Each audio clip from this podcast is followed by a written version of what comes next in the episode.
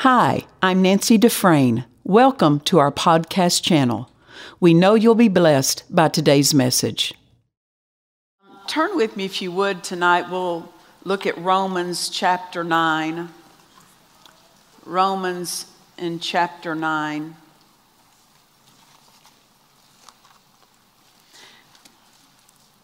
In fact, yeah.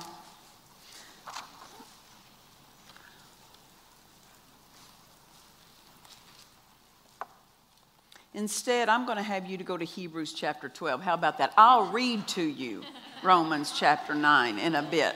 But you go to Hebrews 12 just so uh, you don't get overwhelmed with our flipping.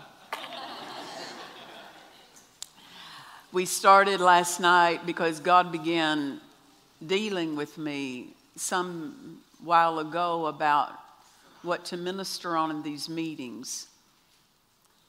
And how many of you know that it's time for miracles?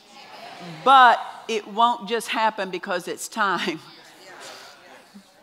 And it won't just happen for us because it's time. It's because we're prepared to move with what it's time for, to respond to what it's time for, and cooperate with what it's time for. And uh, I so appreciate that God, if I could say this, is taking us uh, we, we don't want to leave you with something that's a quick fix because quick fixes aren't sustainable always. we want to go the long way because once we know that route, we can sustain anything we receive. And so God began dealing with me, and we started started in that direction last night. Now start with something that God kept bringing up to me, Dad Hagin's statement. When he said, When reverence and honor are restored, there will be restoration and multiplication of the miraculous power of God. So notice this, this wording that Dad Hagin gave, and I believe it's by the Spirit and by his knowledge, Dad Hagin's experience and skill of walking with God is that reverence and honor will call for something. You can't give reverence and honor and come up empty handed. Amen. Because it is a flow God will respond to and meet us in. And uh, it will keep us from being flippant in our knowledge. So that we don't become proud of ourselves, that we know the principles of faith. And and start hmm, comparing ourselves. Yeah, yeah, yeah. Come on. I was listening to one preacher. I heard this years ago, and I'm reminded that he said he heard some young, some younger ones in faith, and they were being students there of, of different instructors and of the subject of faith. And he said he overheard them saying, "Well, I think I can believe for twenty thousand. I think my faith is there. And another one saying, Well, I think I can believe for 25,000. You know, and they're sitting there impressed with themselves of their advancement and they're comparing it. And you know, one's got to up the other one. You know, you just got to if you're in that. And honor and reverence will keep you out of that flippant use of the light that is so imperative. And so it's a flow of heaven and rightly handling that so that we don't just become proud of ourselves and what we know and what others haven't been given that we've been given. Amen. Reverence and honor will keep, it only really flows through humility and it will keep you safe so that we don't start treating lightly what cost heaven everything. So, Dad Hagin making this statement when reverence and honor are restored. So, Dad Hagin evidently was seeing that things were lost in the body of Christ, and that was a flow of reverence and honor. And uh, reverence is an attitude of deep respect, and it carries with it a sense of awe. Like you never get familiar. That sin of familiarity does not does not enter in your approach to God, that every time you see something, you see healing, someone receive their healing, you don't become casual toward it. Not shocked, but in awe of the greatness of God. That we never get tired of seeing His display. He puts on a show and we buy the ticket every time. we don't say, Oh, I've seen that show. Amen. So, reverence is an attitude of deep respect that carries with it a sense of awe. And it's showing regard and respect and honor. And then honor means uh, it's something weighty and heavy. And it's to have a high regard and to treat something as important and to give priority to it. To honor something is to put it first. To honor the Lord is to put Him first. To honor His word is to put His word first. And when we have honor for something, it never again is common to us. It's not like anything else of our day. Our honor for it sets it apart from anything else.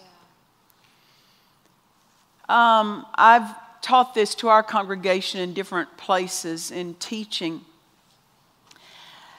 that in a day where everything is casual yeah.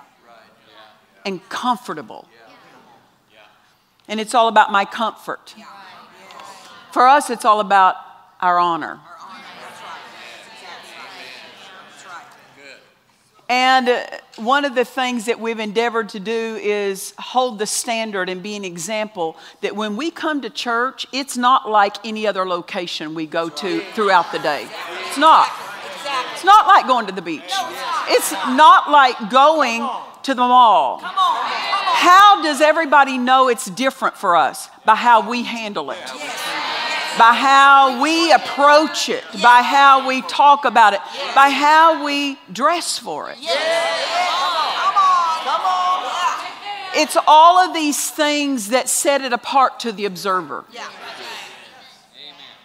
Amen. And so the law of honor is seen when we read the scripture of those who honor me, I will honor. It's a law and they that despise me shall be lightly esteemed. Now, that's what God says. It's not, we are the ones who determine how we're treated by God. The way we approach is the way He responds. We set the flow of how heaven treats us. Those who honor me, I will honor. So that means what you sow, you reap. In every single, in every single flow. So the more we honor and revere God, the more He will honor us. And I tell you what, His honor cannot, cannot be equaled. When He honors you, it, uh, it's nowhere near when your boss honors you or when your profession honors you. When God honors you, it's at His level of honor.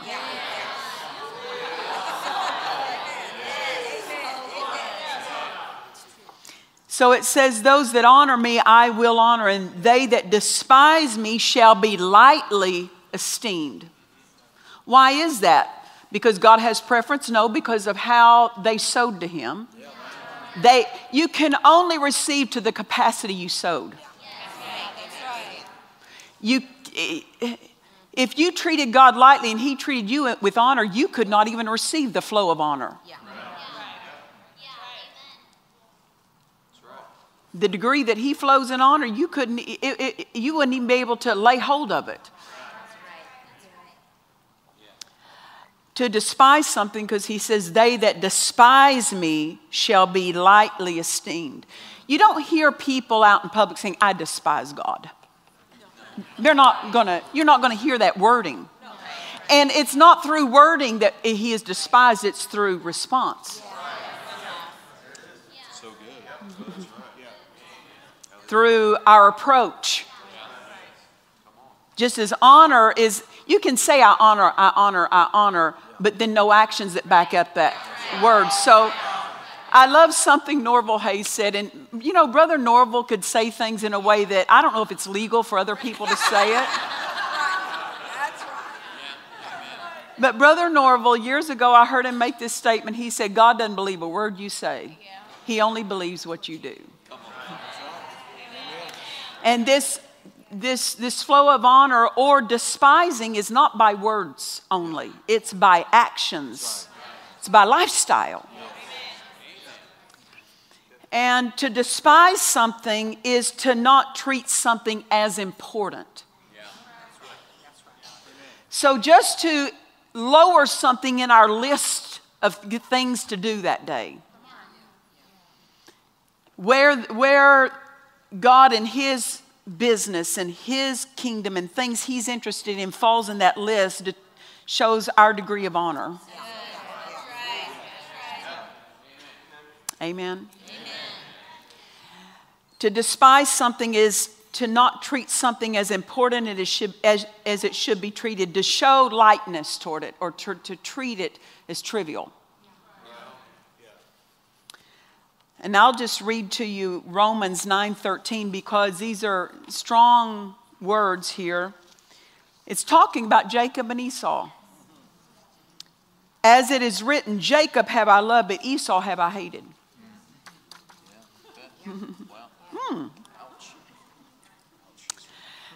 What that did not begin with God, that began with Jacob and Esau. In other words, I treated Jacob how he treated me. I treated Esau how he treated me. God did not decide that, they did. So, why does God say these strong words about these twin brothers? Meaning this, people can come out of the same household not be like the example that's been set.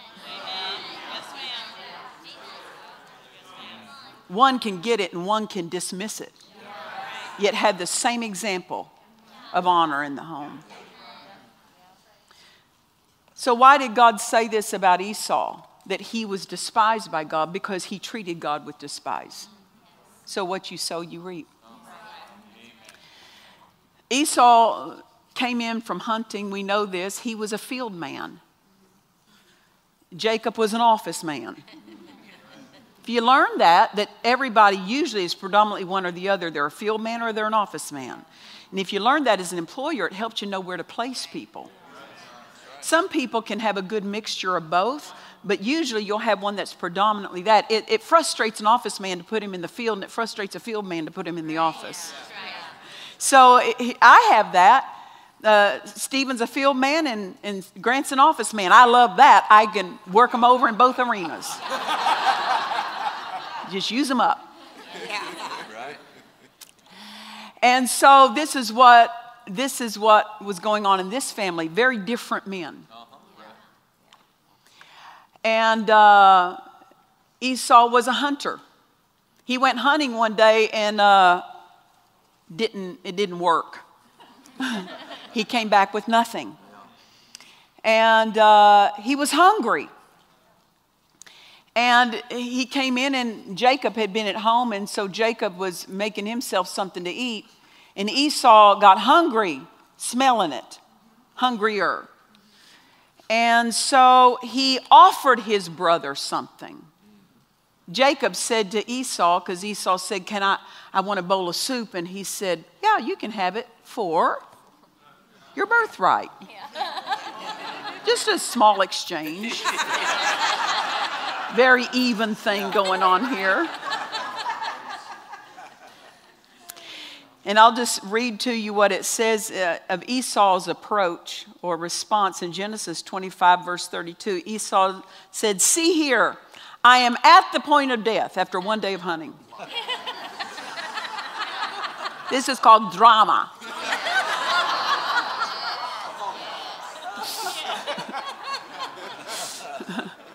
See here, I am at the point of death. Now look at listen to his next words. What good can this birthright do me? Listen to the words. What good is it to go to that church? What good is it to tithe? what good? What good can this birthright do me? So Esau treated what was important as unimportant. And he, ex- he made an exchange the important for the unimportant. When he got under physical pressure, when his body started feeling something, he devalued what was important. He started comparing what he possessed to what he felt. So, pressure that comes will reveal the inward attitude someone already has. Hunger did not change Esau's attitude, it revealed it. And that's why God said what he said of the difference between Jacob and Esau. It was an inward attitude. So Jacob honored God, and he was honored by God, but Esau had little regard for God and the things of God, and God had little regard for him. What's that mean? He could not receive of the grandness that God uh, was able to produce in someone's life. He couldn't take it in. Why? Because if you only have a thimbleful of regard, only a thimbleful can you receive. Can't receive a bucket load when all you hold as a vessel. Honor enlarges your vessel. Honor enlarges the capacity to receive. The greater the degree of honor, the greater the capacity to receive of what God has made ours. Amen. Now, if you look in Hebrews chapter 12, Esau did not receive and walk in all God had for him because of his lack of reverence, his lack of honor and regard.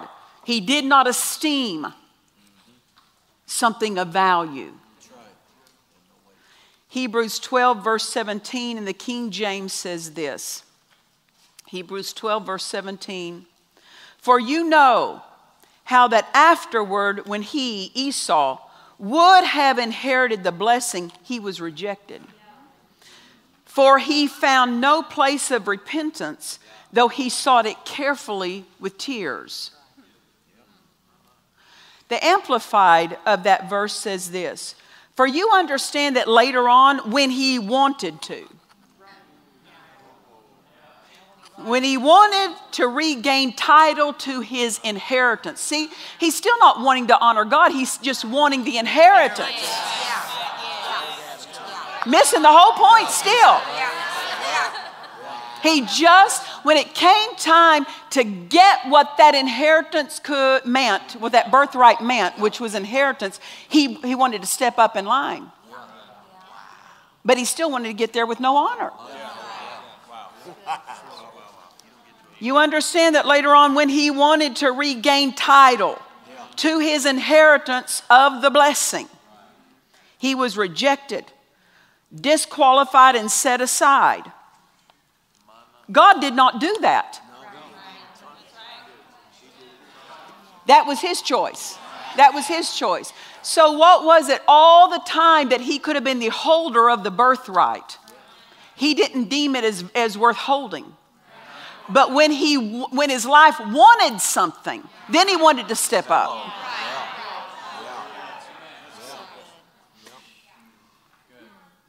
God is so good and God is so merciful. He is so merciful. But I've seen people that would show up in church when things start falling apart and when things go back in place, you don't see them anymore. And you know, if you don't change that inward attitude, there's to come a day you're to show up and you're to be so dwarfed spiritually. That you will not even be able to take in anything that God would make available to you when you practice dishonor. It's dangerous to treat God's business as optional. It's dangerous to, te- to treat the place where God meets his people as optional. It's if you treat it only as a bailout during a time of testing, God is so merciful, He will bail you out. But there's going to come a day when you're going to need a bailout and you're going to be like Esau. And you're going to need something bigger than what your faith has grown to. And then you'll step up to receive. And because of the no capacity, the dwarfed capacity, God doesn't withhold. But day after day after day of diminishing, belittling, despising, treating as unimportant what is important, you will not automatically change in a moment. You can't practice dishonor and arrive, I mean, for months and years and decades, and then all of a sudden step up into the full flow of honor and receive. It just doesn't happen. Because the insides have to be, mm, that be dealt with daily.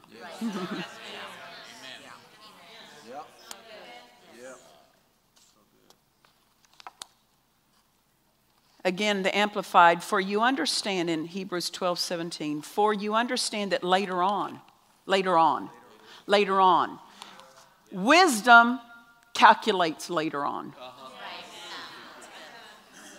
Foolishness forgets about later on.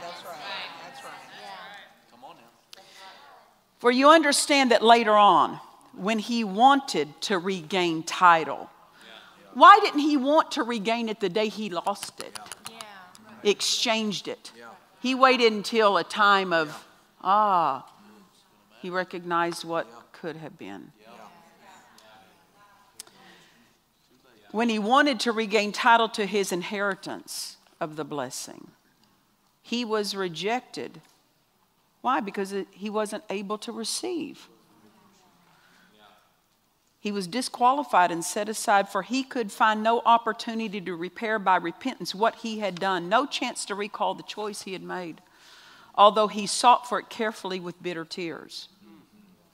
Tears doesn't create capacity, honor does.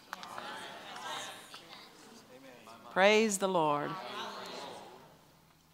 Tears cannot restore what only honor can partake of. So, the law of honor, which is those who honor me, I'll honor. So, God lets us decide how He deals with us. As a parent, it's the child that decides how they're parented. if they're going to be difficult, bullheaded, you have to deal with them that way. And every time my children were disciplined, it was because they asked me for that. I didn't just jerk them out on bed one day and start spanking. You, you did, your actions asked. And I had the interpretation of your actions. I knew what your actions were saying to me. And so many don't even recognize actions that are asking for discipline. Get the interpretation. So, this law of honor that mm, you honor God and He'll honor you. Mm-mm-mm. Think of that. Think of that. When heaven honors, my, my, my, earth notices.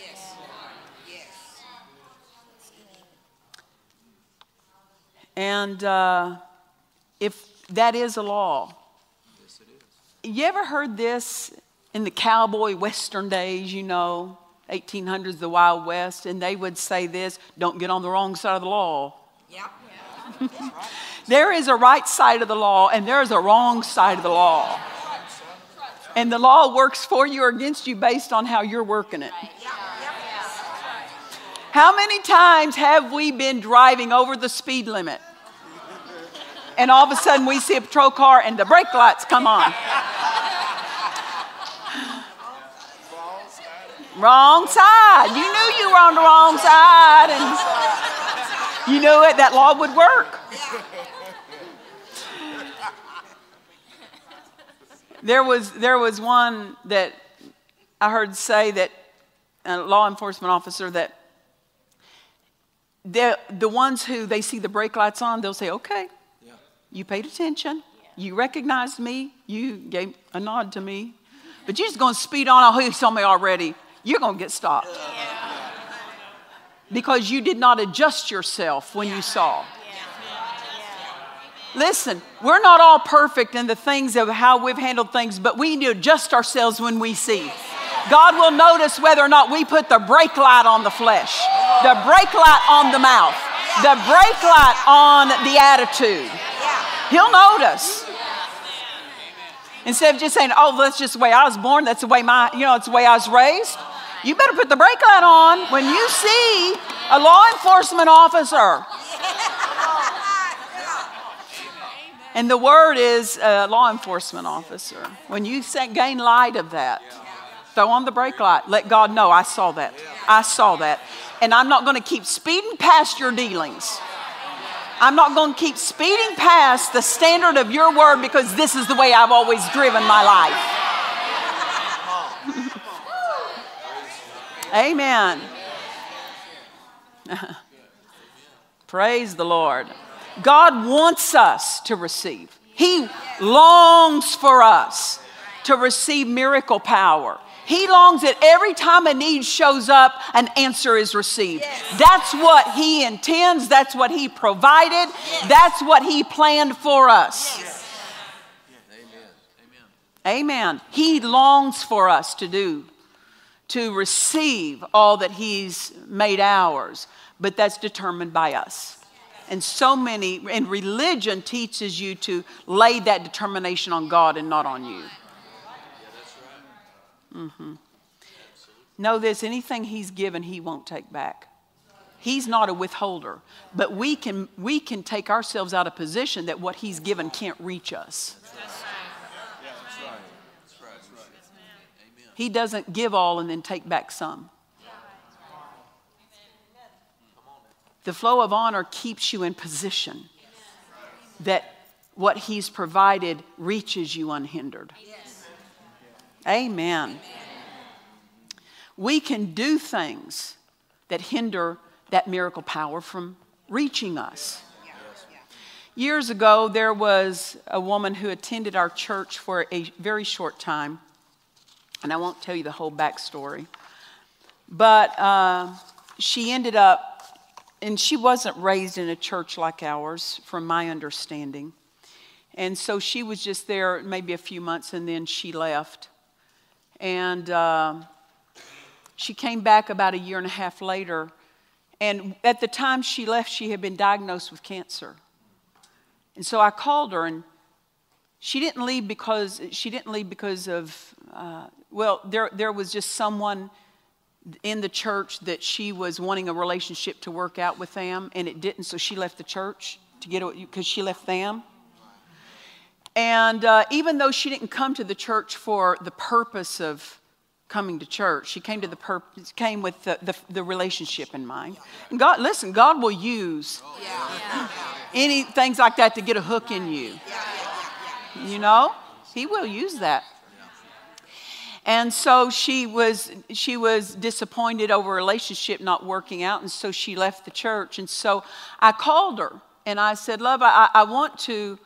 I want to encourage you on something. I know that this relationship didn't work out the way you intended, but I said, since you've been here, you have been uh, hearing the word. But not only that, you've had a diagnosis of cancer. This is not about the relationship that didn't work out anymore. This is about your need now. And I said, I just encourage you don't leave the church over this relationship because your need has changed. And she just told me basically in so many words, don't call me back. So I said, okay. At least, at least I leave people without excuse. That's my goal. Leave people without excuse. And uh, about a year and a half later, she comes in in a wheelchair. And it has moved to every organ. She's only in her mid 30s. She has a couple of young children. And she came in, and I saw her, and bless her heart when she realized the need. But sometimes you've let things in so far, the further it gets in, the more faith it takes to get it out. And sometimes the more time it can take to get it out. We used to have a dog named Coco. Stephen, how long Coco lived with us? About 18 years. And he was about two, one or two when he came. That dog lived forever. he, he had a measure of resurrection life. Very small measure, but he, he did. That dog, and he loved Stephen. Now, he was all right, he, he was fine with the rest of us, but he loved Stephen. And when he wanted in the house and he shed so bad, you know, he was just he was just one of those field dogs. I mean, he just he just deserved to live outside. he was happiest outside when he could go be running after something, you know. And when he wanted to come in the house, if I could get him stopped at the door, no big deal. But he always knew get to Stephen's room. Get to, if he knew he could get to Stephen's room, he had an opening to stay. you don't want the devil to think just get to their house because. Right? You go, does the devil think that way? Let me tell you about a vision that John Osteen had. Now, John Osteen was a pastor, precious pastor, had a leading voice in the body of Christ in, in the 70s, 80s. And uh, he was telling about a vision he had, and he saw a herd of demons going down a residential street and a, a, demon that had command over these other demons, that a higher ranking demon, was telling these demons, the two of you go in that house. And then he'd say to another, the two of y'all go in that house. And he was distributing these demons and assigning them to attack neighborhoods. And one of the demons said when they passed another house, Do you want us to go in that one? He says, Oh, no, don't go in that place. Come on. Come on. That one, the people know the name of Jesus, and he said, You don't want to go around that house. What was it? They knew their authority. When you know your authority, the devil, uh, they, they think twice. Why? Because they don't want to be in any more terror than they are. And when you use the name of Jesus, they flee in terror. And they're already tormented with terror. Demons are the most fearful beings in creation. And you think you just felt a little bit of fear, they are saturated with it. And um, so Coco knew if I can just get to Stephen's room, he knew it was harder for me to get him out the longer something and the further something goes, sometimes the harder it is to get it out if you've permitted it too long. And so for that year and a half, I, that was what I was trying to help this gal with is if you give time to this, it will start taking more and more territory. So when she came back to the church, of course, it had gone into every vital organ and she was just a skeleton. And she came to the Bible school for a short time. We had a Bible school, and God bless her. I appreciate that she just put herself around the Word as much as she could. But see, that thing got in front of her, got in front of her faith.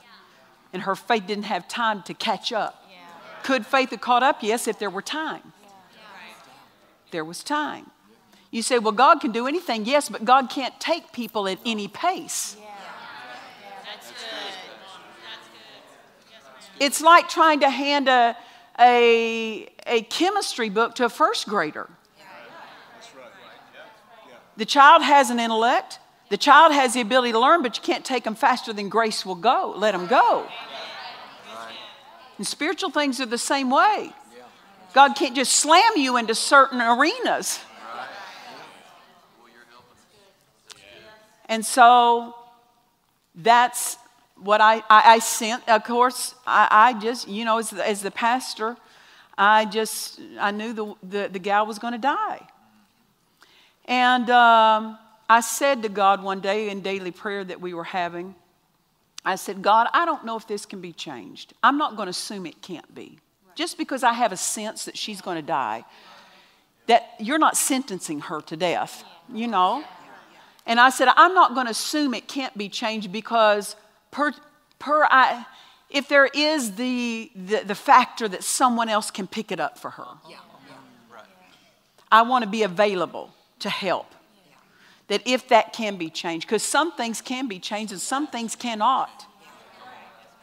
It depends on the people and the, the, what they have embraced. So I said, God, I don't know if it can be changed, but if it can, I want to make myself available to be a part of that. So I, would learned this in pastoring that many times if you'll pray long enough in the Spirit, God will show you how to help someone.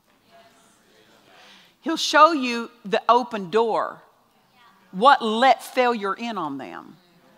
If you'll pray long enough in the Spirit, you go, Why are you earning it? No, but the further you go, the more you see. The longer you pray in the Spirit, the more you see in the Spirit. So it's not a time thing of earning, it's a time thing of, of progression. And so I just sat there and I said, Father, I'm going to lift her up in the Spirit. I don't know what to say or pray over her. Specifically, you know the help she needs. So I'm going to trust the Holy Spirit to give me the utterance of what she needs. So I, I just sat there and prayed for about 20 minutes in the Spirit, lifting her up. At the end of 20 minutes, I have a vision. And in the vision, she's sitting in a chair, just in one of our chairs in the sanctuary. It looks just like these. And out of the floor are coming two pipes, about, I don't know, three quarter inch round pipes. They're about this close together, coming up out of the floor. And they get to the back of the seat, and there's an elbow bend in the pipe, and the back, and that pipe, the other end of the pipe, goes into the back seat of her chair. What do I know? Those are, that's signifying power is flowing. That's what that's signifying. That's what pipe, in the natural, pipes are conduits.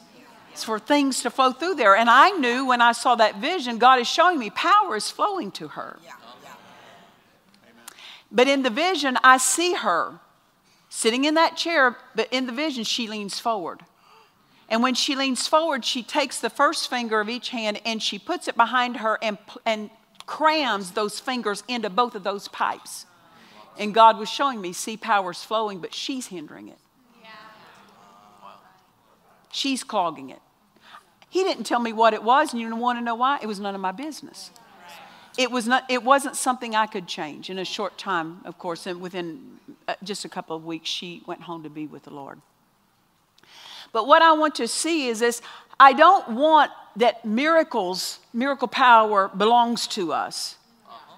Right. And with our lack of right response to God, we take our wrong responses and plug. Yeah. Right. Because God did not give all so that we could receive less than all.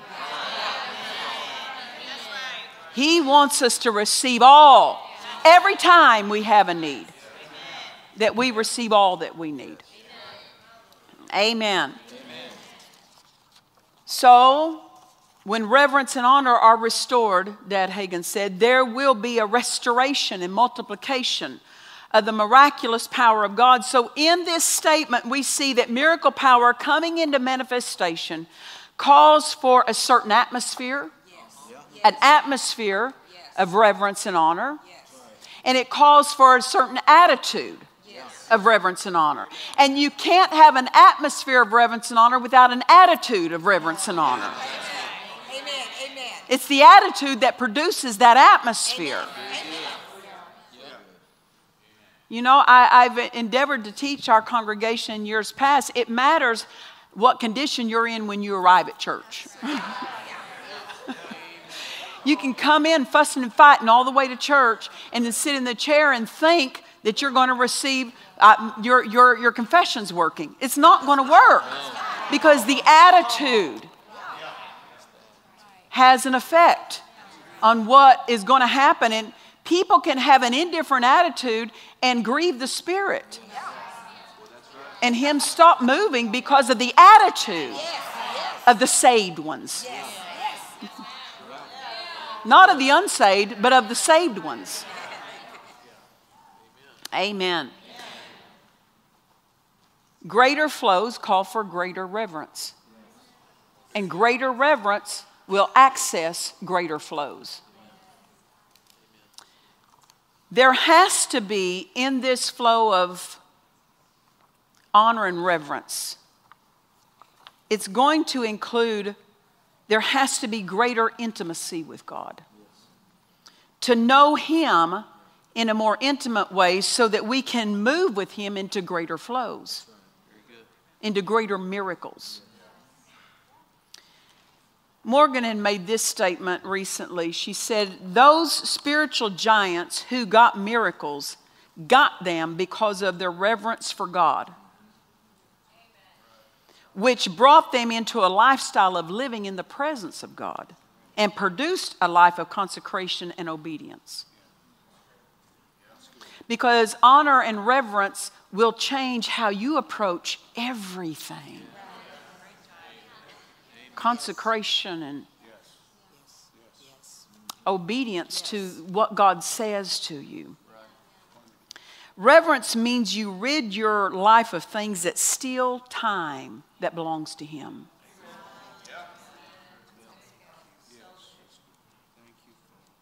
How we treat Him every day is going to determine what we're able to receive from Him in our time of need. People always want to receive God's best, but Dad Hagin made a statement that just was sobering. And he was referring to someone needing healing and believing God for healing. He said, Divine healing is God's best when someone's in need of, you know, of healing. But he said, But if you haven't been giving God your best, you can't receive His best. Because if you don't sow your best, you don't reap His best.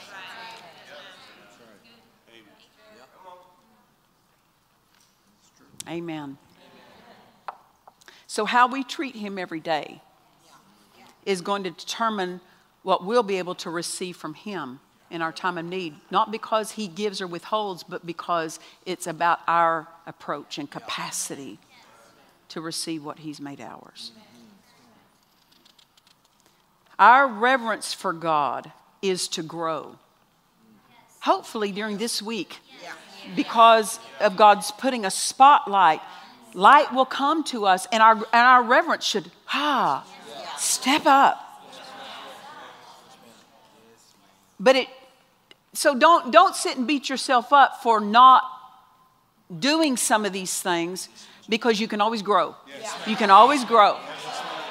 And don't let the devil think, uh, sentence you to a measure of defeat because he points at where you weren't honorable toward the Word or the Holy Spirit or toward the local church or toward feeding and meditating on the scriptures because the devil always say, now you have to accept a measure of defeat. Just grow. Just say, devil, I'm growing. And there's one thing about you, devil, you're never growing. You're never growing. And you despise my growth because you can't have it.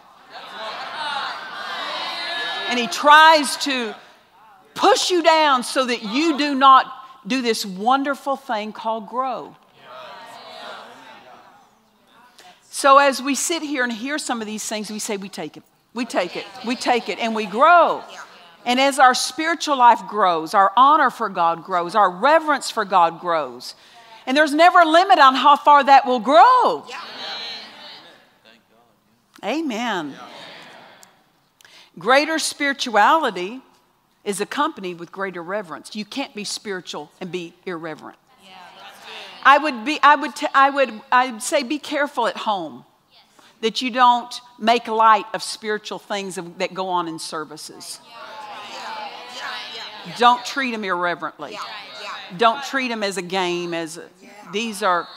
I'm not saying be religious. Enjoy the Holy Ghost and what goes on, but don't go home and treat it irreverently.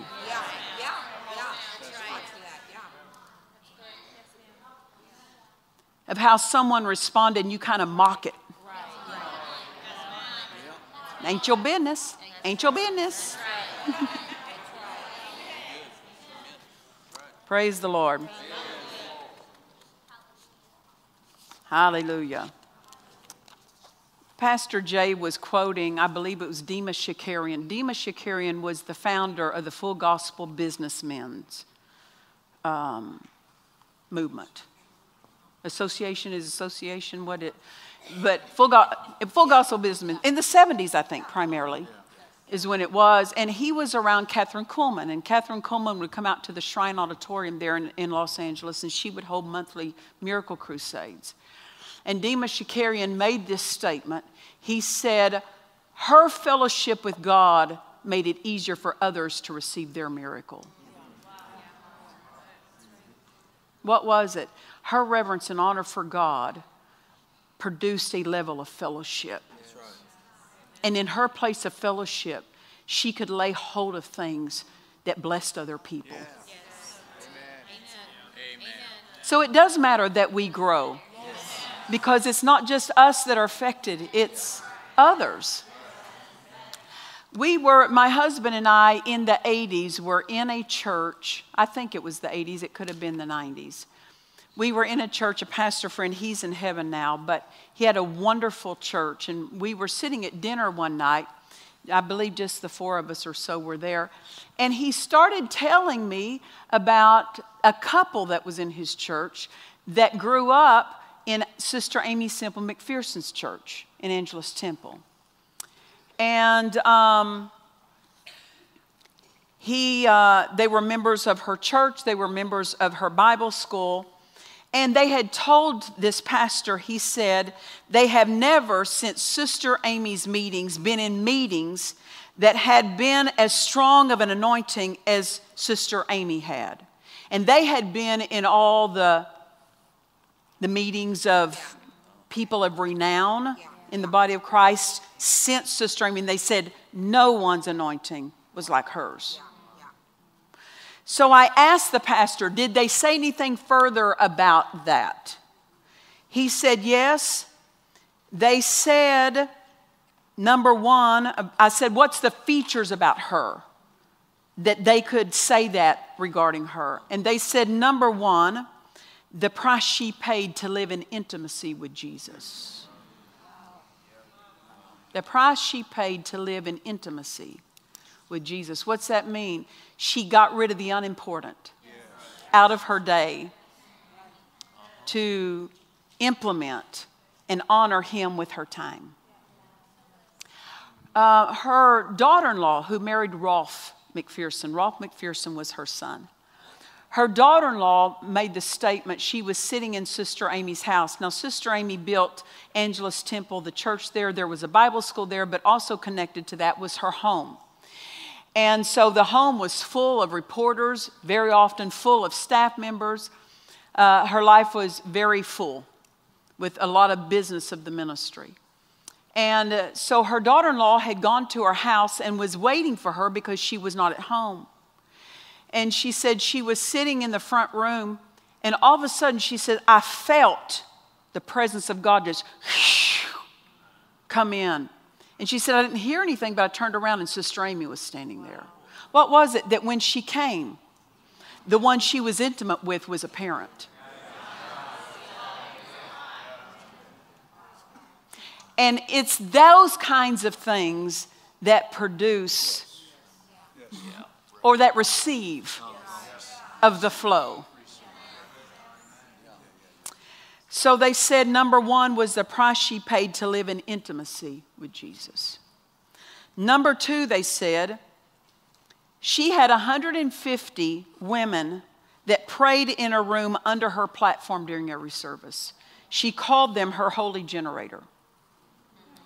What's this? So she gave prayer its place. And they said, number three, her services were reverent. Her services were reverent. That doesn't always mean quiet. What's reverent? It means the way, the attitude, the approach, the attitude of it produced, yes, a weightiness to the atmosphere. Amen. This is something I want you to remember when we talk of this, we speak of her intimacy with Jesus.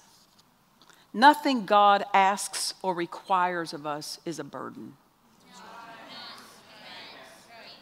The devil wants to sometimes harass the mind, the unrenewed mind, with what God is saying and dealing with them about, trying to keep people pushed back from it.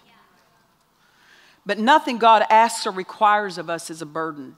Nothing of God and His Word is a burden. It's all pleasure. It's all pleasure. It's all pleasure. It's all blessing. Anything of God and His Word is for our pleasure. It's for our blessing. It's for our favor. Spending time with God and His Word is to be considered nothing but pleasure, not time robbing, not something I got to work in and check it off my list. It's my joy. He is our joy. He is our joy. And if we're not careful, we turn our confessions into the legalism without the joy of Him. Never let any thought distort the pleasure that belongs to us in knowing and walking with God. It is our complete privilege. Amen. Amen. Amen. Hallelujah. Then I'll close with these last few verses 1 Corinthians chapter 12. 1 Corinthians chapter 12 in verse 18, the King James translation.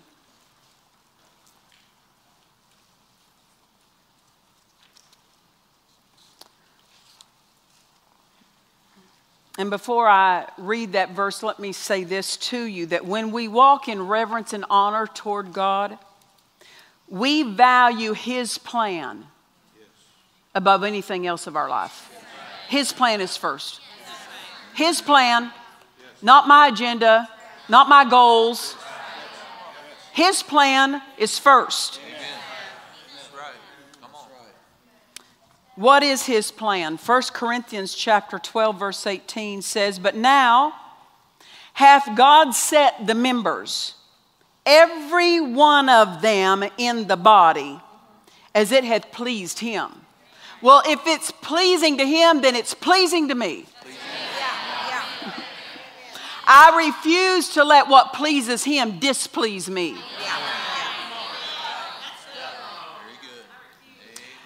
And uh, I, I love the wording here, but now hath God set the members, every one of them. Every one, every, every one of you, every one of you.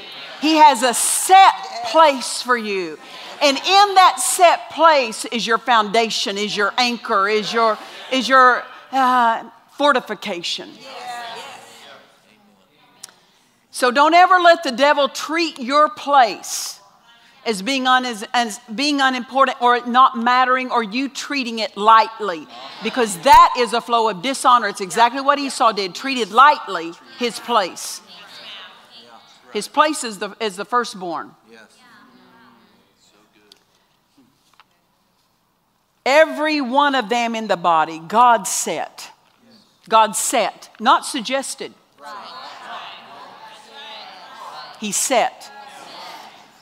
My husband used to say it this way because he was a construction worker. He said, when we would pour concrete and it set, you could no longer adjust it. Yeah. Yeah. There's no adjusting it. Yeah. Once it's set. When God sets you in a place, you can't adjust that. You can't decide to adjust that with your preference or your own plan. And the setting of that pleases God. Amen. When we reverence and honor God, we, wanna, we want to occupy the place He set us in. We don't sit there with a wrong attitude. We're pleased to be there. Well, the pastor asked me to work the parking lot this week.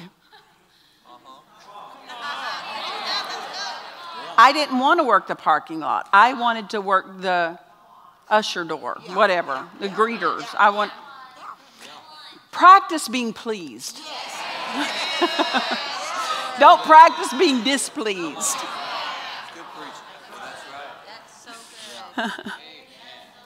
and it's a dishonor to us to as believers to try to occupy a place he didn't set us in.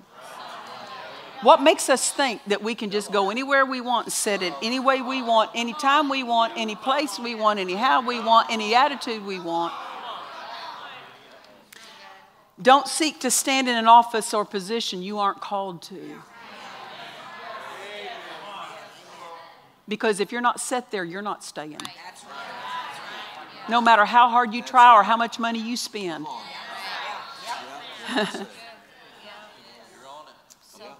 Don't let ambition be your guide as to the role you fulfill. Let the pleasure of God be your guide. Where He's pleased to set me is where I'm pleased to occupy. Amen. How we occupy where He sets us will show our level of honor, our level of reverence for that place. Don't let someone diminish in your hearing and in your thinking what God has spoken to you to do. Amen. Amen. Amen. That's right. Amen. Hallelujah. When God speaks to me about hiring employees, He does it sometimes in varied ways. Sometimes there's just, it seems good to me in the Holy Ghost. Yeah. Others, He calls their names to me. Yeah. Yeah. But if God was interested in setting them there and it pleased Him, don't let someone else diminish that by them diminishing yours by comparing it with theirs. Because someone can displease, someone can say things to you that unsettle you, but they keep their place and got you out of yours. Oh. Why are you going to listen to someone else diminish your place by comparing it with theirs and trying to make it look like your place is not as important? You know what makes your place important? It pleases God. Nothing else. It's, it's not whether I have seniority, it's not whether I'm noticed. What makes my place valuable to me is God was pleased to lead me here and set me there. And if He's pleased to, to, uh, to, to through my pastor, assign me to a particular department, I am so pleased to be there. It's an attitude. It's an attitude. This is a flow of honor. And many times people don't realize they're not receiving their miracle help because they're not pleased with what pleased God to direct them in. They diminished it. They thought it wasn't important. They thought it was optional as to whether to show up or not. I'll just call somebody to fill my space. I'll ask them, well, just because your pastor or your department head might have released you doesn't mean God released you. Just because you covered it. I want to be where God was pleased to assign me. Because in the pleasing is where the miracle flow will reach me. Amen.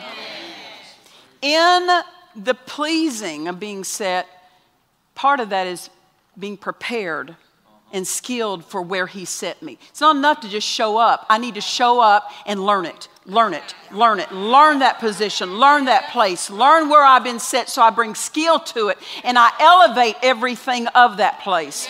Why? Because someone is connected to me. The Bible says we are fitly joined together. You don't fit in every place. That's why you can't pick.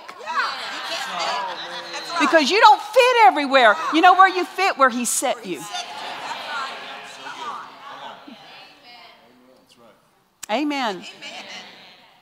And uh, when God sets you somewhere, say, Father, I'm going to occupy this place in honor. What's that mean? I'm going to become skillful with everything that's entrusted to me. Amen. What about this? Where is God training you for the place He sets you? In the local church. I'm talking about spiritual, spiritually speaking, your, your role in the body.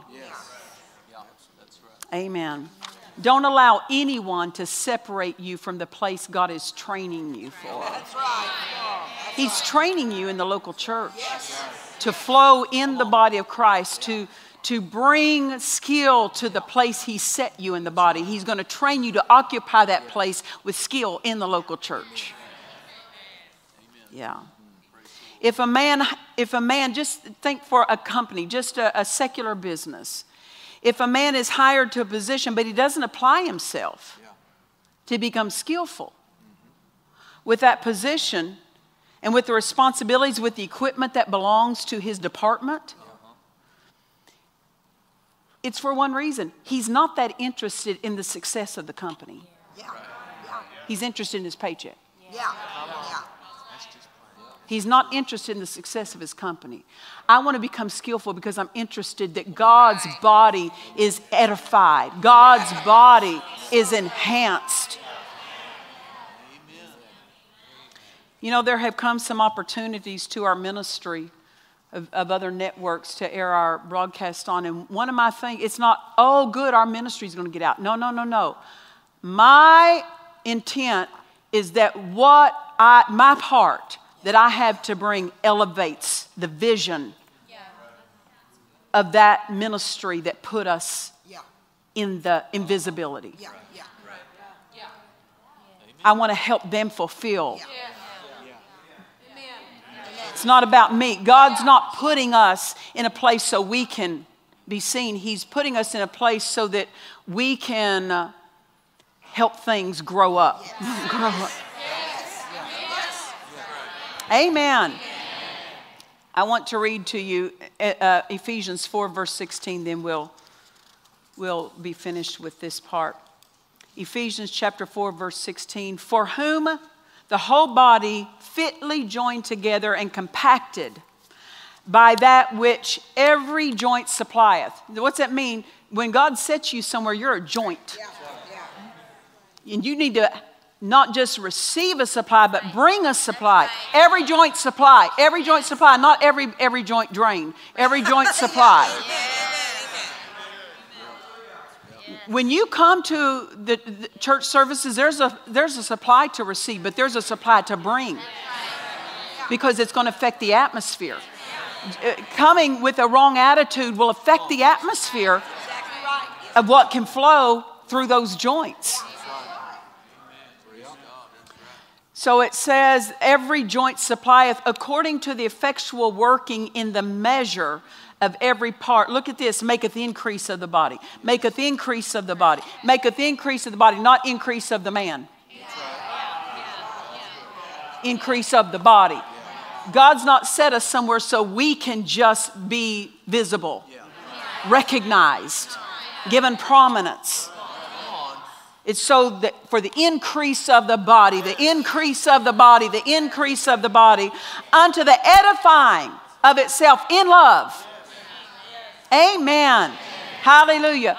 God has you in mind and He has a place for you. Honor that place, reverence that place.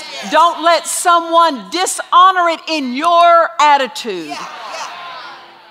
Because others say, You go to church all the time. Yeah. It's a picture of my honor for the place that God's given me. I've had people say to my husband and I, Y'all go to church all the time. But they went to ball games all the time. It's fine to go to ball games, but all the time shows your honor. And they try to make it think because of all the time that we're excessive. But you are somewhere all the time. It's not very hard to figure it out. That God honored us by setting us somewhere and pleased it pleased him it pleased him. So it pleases me that he thought of me when he thought of this position, this role, this responsibility. It pleases me that he thought of me. He made a place that only I fit in. Amen. Honor that. Reverence that. And when you do, you become a joint that supplies, miracle flow, deliverance flow, help, the flow of help. Amen. Stand with me to your feet. Father, we're so grateful tonight. So grateful. Uh, Father, we're growing. We are not going to look at ourselves and, and turn against ourselves, get down on ourselves, but we say we're growing. We come up we come up to that which we hear, to that which you offer us.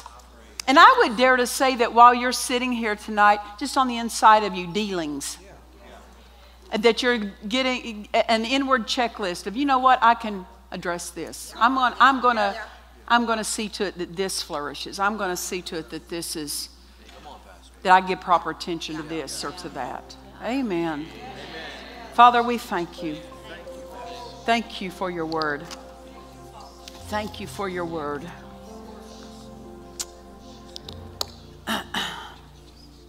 We glorify you, Jesus. We glorify you, Jesus. We worship you.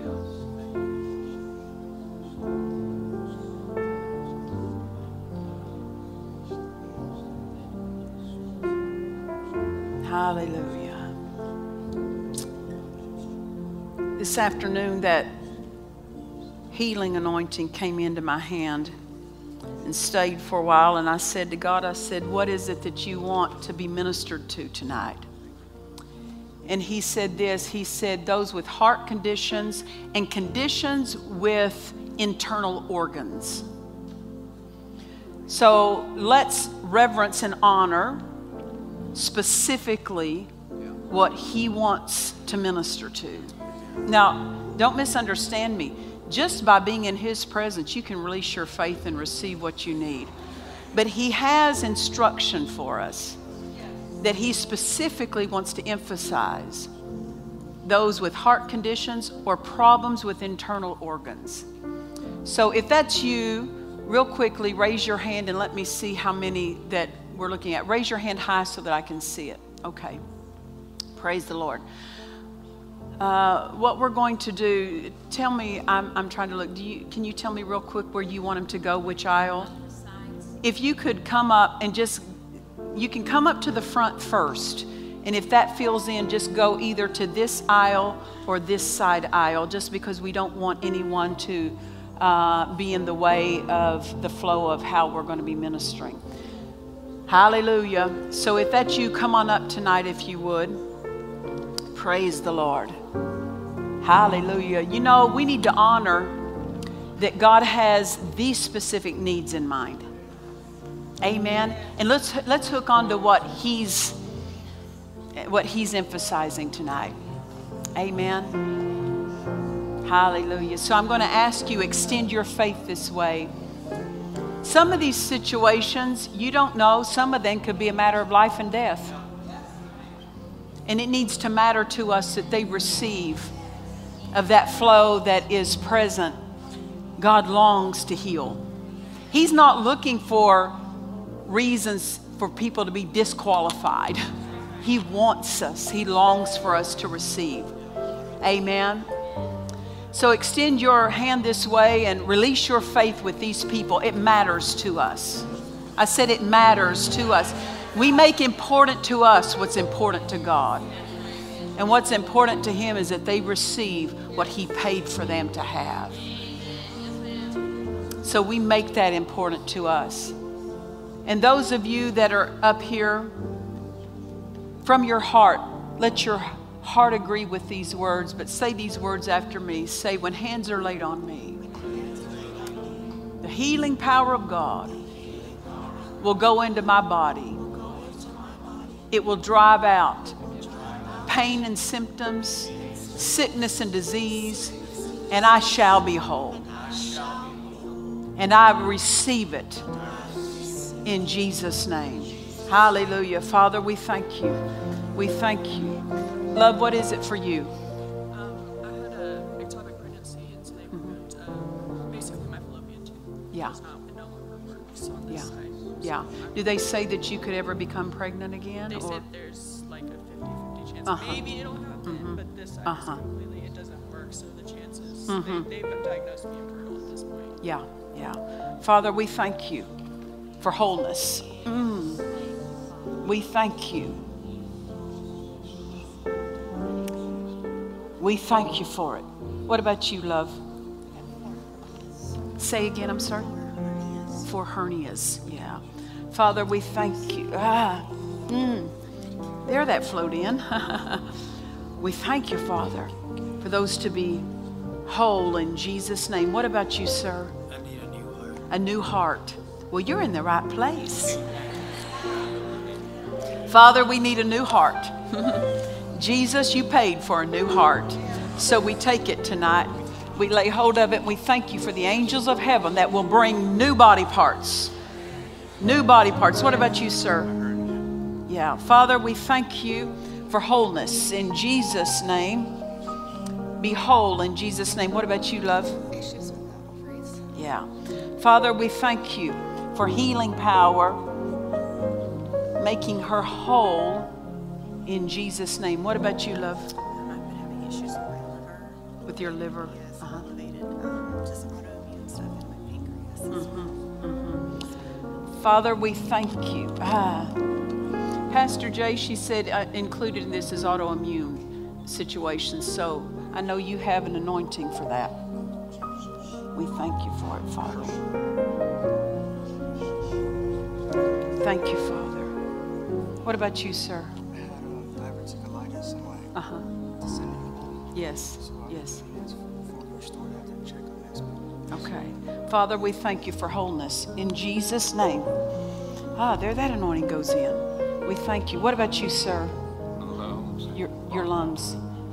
What's the matter with your lungs? They say my bronchial is closing up. Uh-huh. Sometimes it's difficult breathing. Difficult to breathe, yeah. Father, we thank you for new lungs. Ah. Jesus, you paid for new lungs.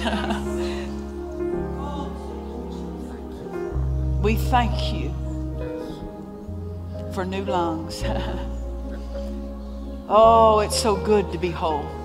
It's so good to be whole. It's so good to be whole. It's so good to be whole. It's so good to be whole. Hallelujah. Hallelujah. What about you, sir? Yeah. In what part? all over my stomach. All over in your stomach. Brother Joel, cancer. He said all over in his stomach. I know you have an anointing to deal with that. And we thank you, Father. We thank you, Father. We curse that. In Jesus' name, come out. In Jesus' name. Hallelujah. We thank you for it, Father. We thank you for it, Father. What about you, love? My mind. Your mind, yeah. Be free, be whole in Jesus' name. You take your hand off her mind in Jesus' name. Be free in Jesus' name. We thank you for it, Father. Can I ask you this? Where do you go to church? Do you go to church somewhere, love? Um, I was at Baptist Church in Yeah. Orlando. In Orlando? Is that where you live? Yes. In Orlando? So you came here for these meetings? Or to visit somebody or what? For him. Yeah. Hallelujah. Find you a church that teaches you the word, that teaches you the Bible. Okay? Hallelujah. Hallelujah. Because the Word is the help. The Word is the help. Amen. Father, we thank you. Yes, yes, yes. Father, we thank you. We thank you that you're, you're leading her, that you lead her to the place of light.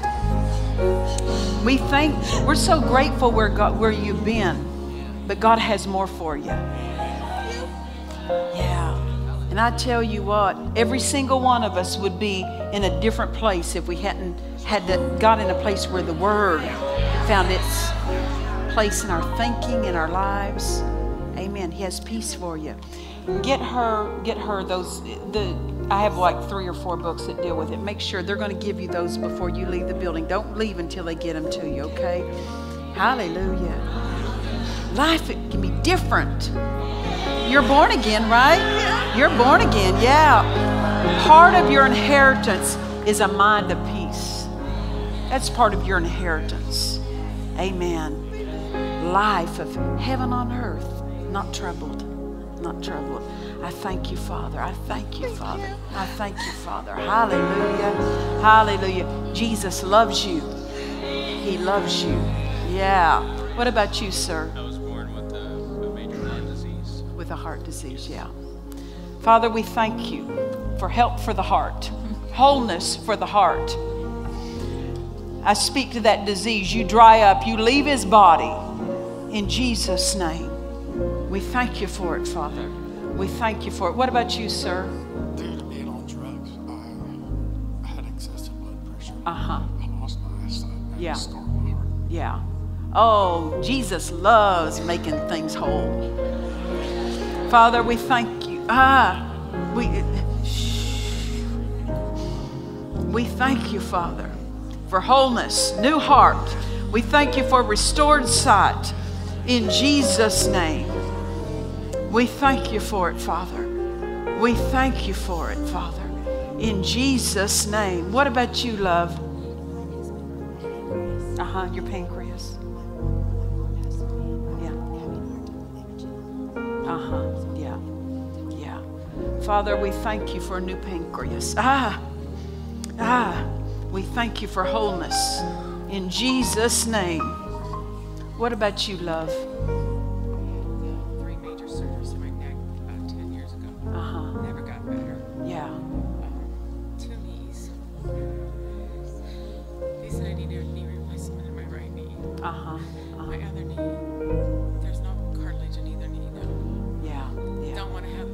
Sure. Want to have God heal me. Yeah, yeah. Father, we thank you for your power working in her neck, in her knees. We thank you for making her whole in Jesus' name. We thank you for it, Father. We thank you for it, Father. We give you glory and honor and praise. Can I? I want to share something real quick with you, and you'll remember of the ten lepers. From afar off, they cried out, Jesus, have mercy on us. He said, Go show yourselves to the priest. He didn't go near them. Not because he was trying to keep distance, but he was showing us his word is enough. He, he just gave them something to obey instead of something to feel. But when they obeyed, they felt something. And it said, as they went, they were healed. And it said, and when one saw that he was healed, he turned back. And what did he do? With a loud voice, he glorified God. And then when he reached Jesus, he fell down and worshiped him. The process of leprosy was stopped because it says that all 10 were cleansed. So that means the process of leprosy is stopped. But this one, when he turned back and worshiped, Jesus said, Your faith makes you whole. The others were cleansed.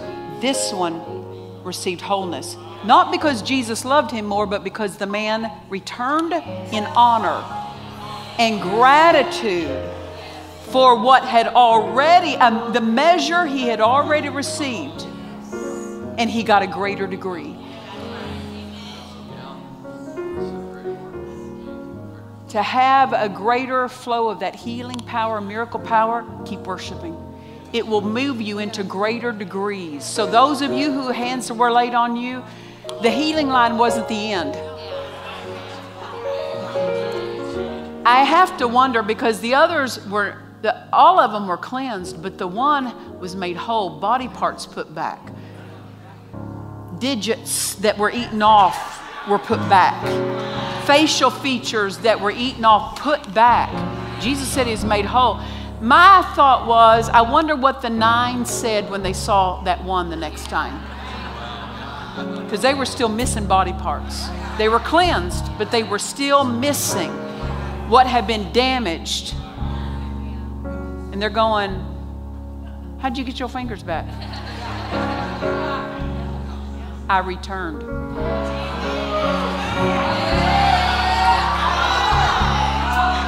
I went back to the place